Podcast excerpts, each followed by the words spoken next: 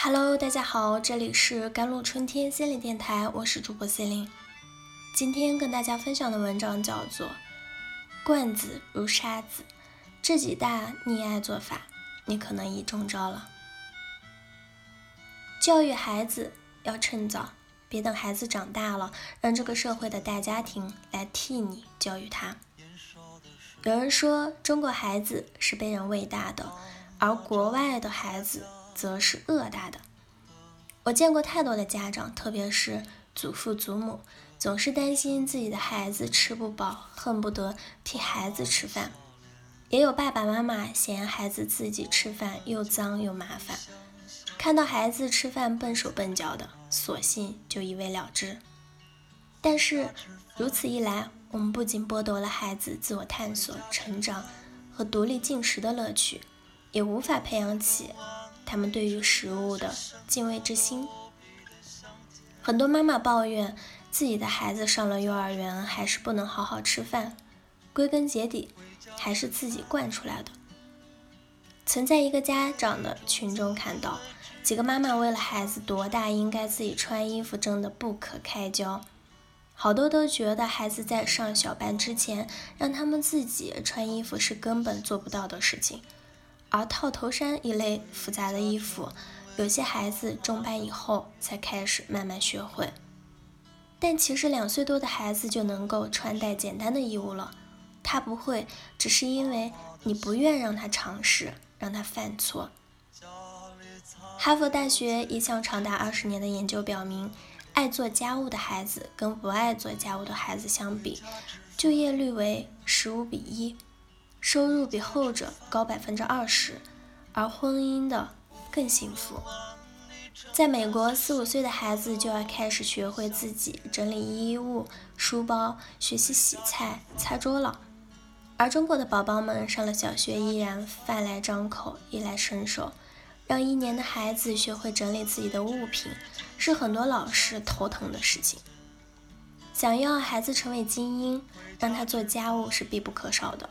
而保姆式的一代半性家长，最终只会毁了孩子。有一次带孩子去参加绘画班的公开课，旁边坐了一个四五岁的小朋友，老师让大家填色，但是对那个小朋友来说，填色并不容易，老是画到线条外面去。尽管孩子画的挺开心，但是一旁的妈妈却急坏了。宝贝，听妈妈的话，用红色好看。你看，你又画到外面去了。这个地方，妈妈帮你画。看样子，他恨不得亲自上阵，帮孩子给画好。但这位妈妈没有想到，她不让孩子犯错的同时，也让孩子失去了成长的机会。如果孩子探索的过程一再被打断，父母无时无刻在孩子旁边指指点点。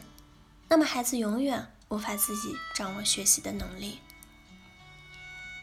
记得我小时候最快乐的时光，就是放学回家的那一段路，和小朋友们草地、田野上追逐嬉戏，捉蛐蛐、捉蚱蜢。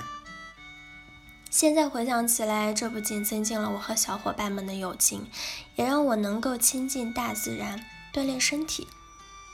为什么现在的小孩特别容易生病？因为他们离大自然太远了，天天宅在家里，面对钢筋水泥的丛林，如何能够健康成长呢？有机会，爸爸妈妈多带孩子去大自然中撒野吧，让孩子成为野地中绽放的野玫瑰。跌倒了，自己爬起来。人生哪能一帆风顺？